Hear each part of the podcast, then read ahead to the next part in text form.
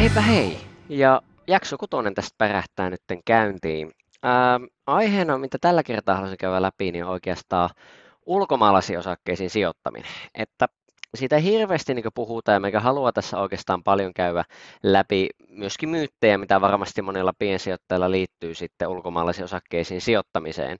Et moni ajattelee, että se on tosi kallista, se on tosi vaikeaa ja näin päin pois, niin me sanon, että ei, ei se niin ei se niin oikeastaan näin ole. Tietenkin on tosi kova kansankapitalismin kannattaja. Mun mielestä Helsingin pörssin osakkeet, kotimaiset osakkeet kaipaa enemmän kotimaisia omistajia, varsinkin piensijoittajia.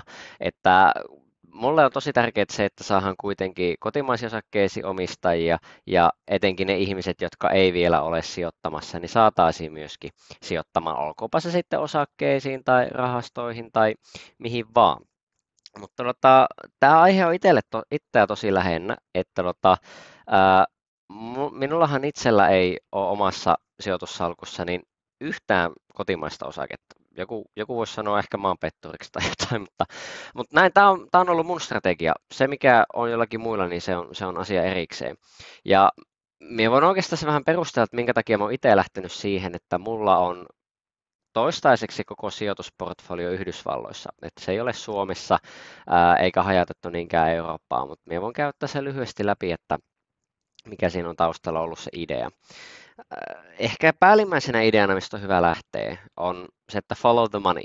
Eli se, missä raha on, niin oma, oma raha pitäisi mennä sinne. Tai siis tämä oli ainakin niin mun näkemys asiasta.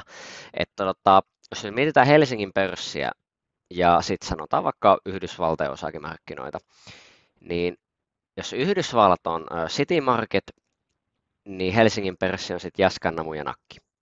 Eli Yhdysvaltojen osuus maailman osakemarkkinoista, niin se on hienosti yli 50 prosenttia. Eli siis yli puolet maailman osakemarkkinoista niin on Yhdysvalloissa. Helsingin pörssin markkina-arvo koko maailman osakemarkkinoiden arvosta on 0,5 prosenttia.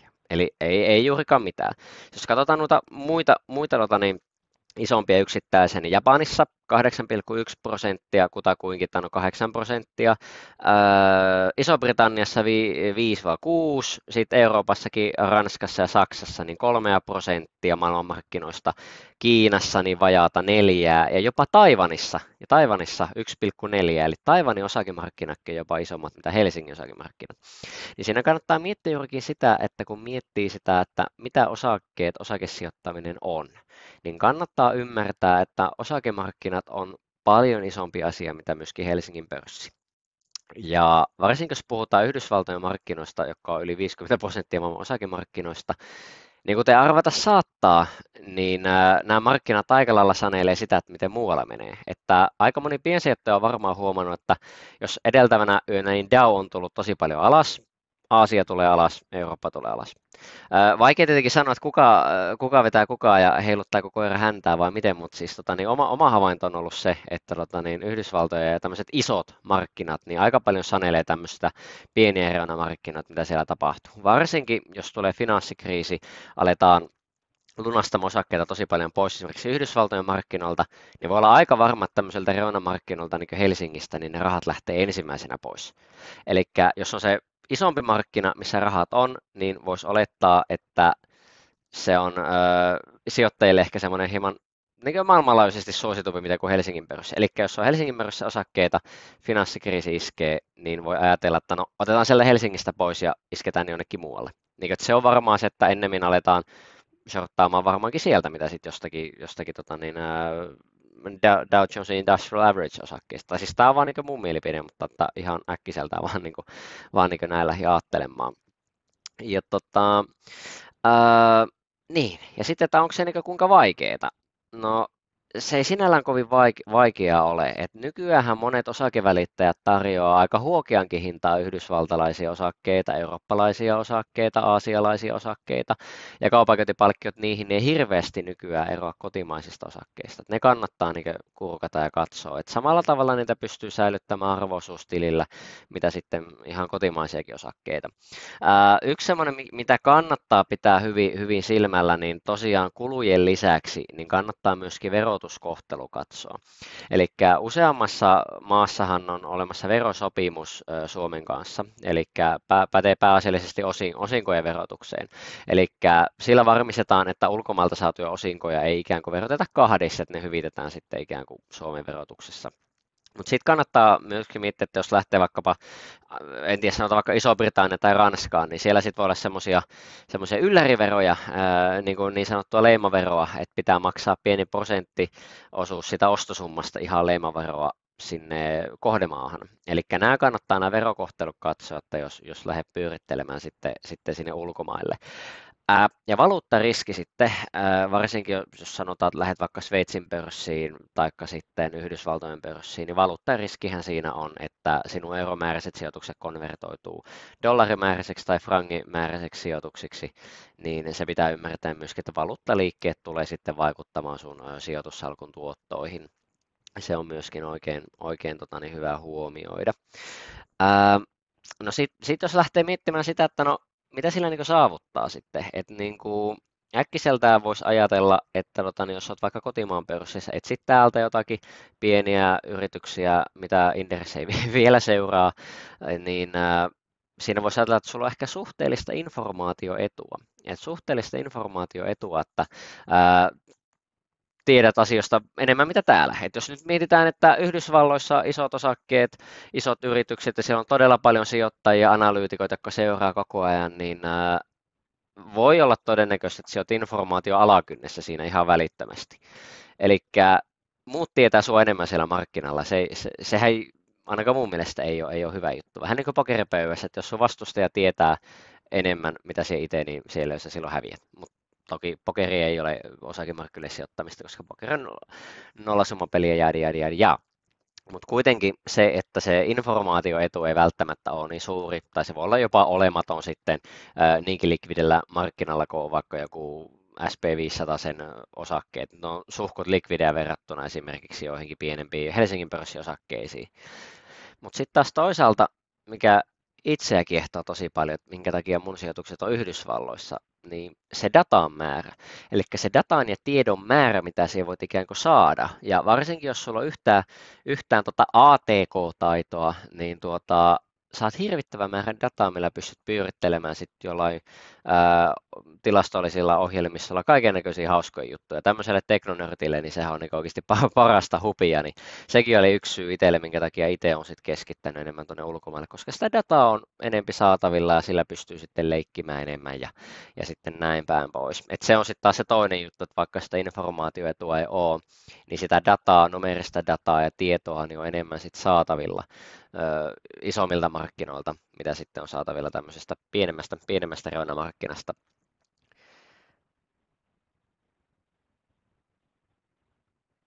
Sitten tietenkin toinen asia, niin kielitaito on sitten toinen. Että tota, englannin kielen taitoa pitää osata. Et käytännössä, jos lähdet lukemaan yritystä osaavuusraportteja ja muuta, niin sulla pitää olla kielitaitoa, sun pitää ymmärtää, miten, miten siellä niin asioista puhutaan ja miten, mi, miten ne menee. No, se ei varmastikaan monelle kovin vaikeaa, mutta sitten sitten se analyysin löytäminen.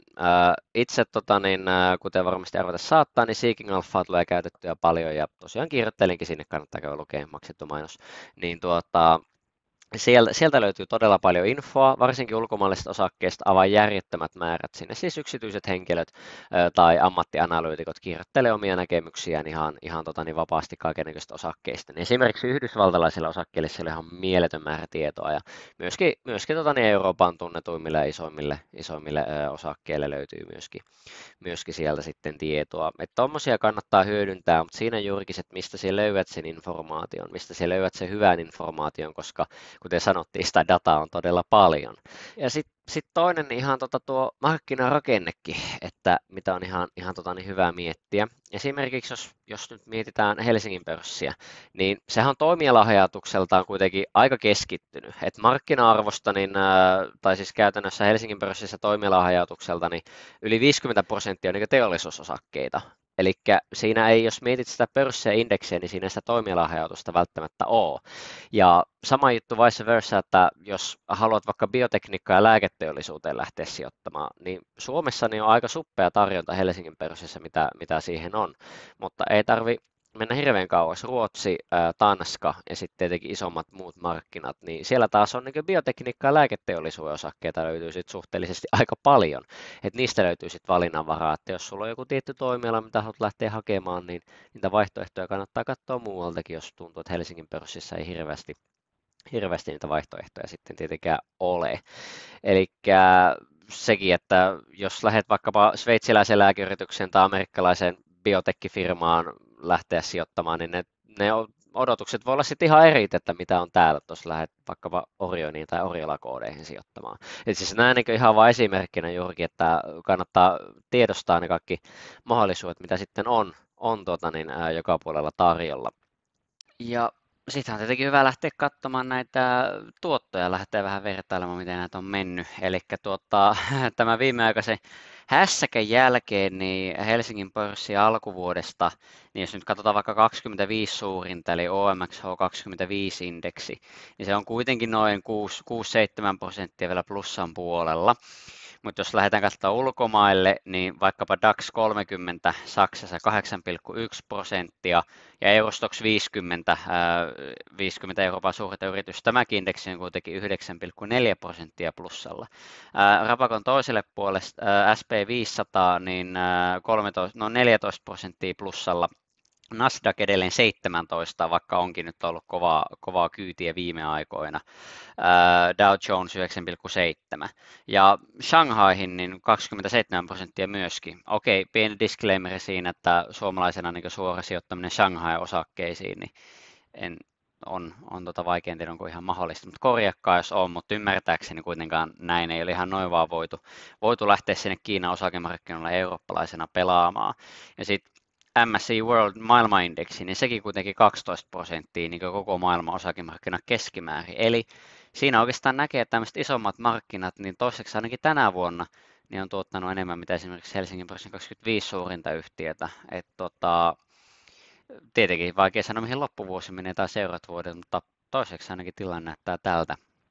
Jos lähdetään katsomaan näitä price to earnings ratiota, niin Standard Poor's 500, niin, niin sen PE on tällä hetkellä 22 mikä on, mikä on aika korkea. Et sille jos lähdetään katsomaan, että miten, miten sitten muualla maailmassa, niin sanotaan nyt vaikka, että Japanissa 12, Briteissä 12 ja sitten myöskin, myöskin sitten, niin kehittyvillä markkinoilla 13. Okei, myönnettäköön, että ihan jos katsotaan ää, koko Yhdysvaltojen osake, osake ää, PE-luvut, niin sehän on noin 17, mutta selkeästi kovemmat arvostukset on tällä hetkellä Yhdysvalloissa, mitä muualla maailmassa.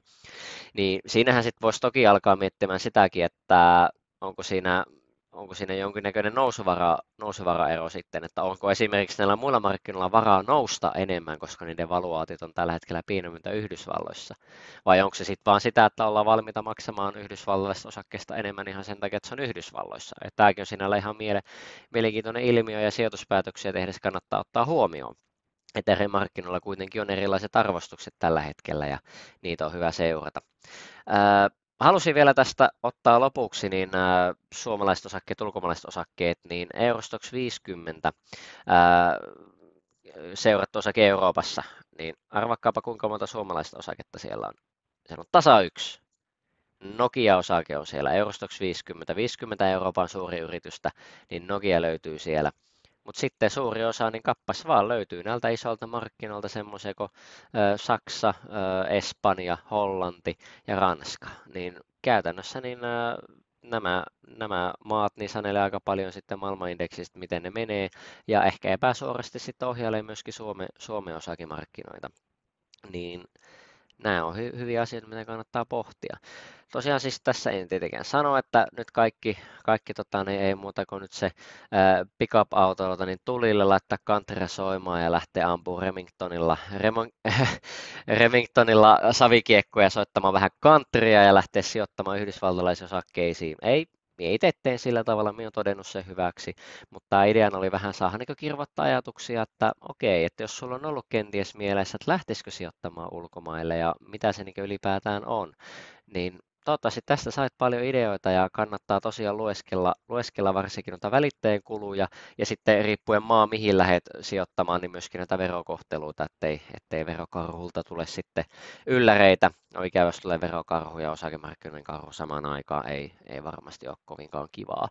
Mutta jos tästä herää jotakin ajatuksia, niin pistäkää tosiaan viestiä ja lukekaa salkurakentajasta on pari vuotta sitten Blomster kirjoittanutkin vähän, että sijoittaminen ulkomaisiin osakkeisiin näin se käy. Että kannattaa sekin käydä lukemassa, siinä on aika paljon hyviä vinkkejä ja vähän näitä samoja juttuja, mitä itsekin tässä kävin läpi.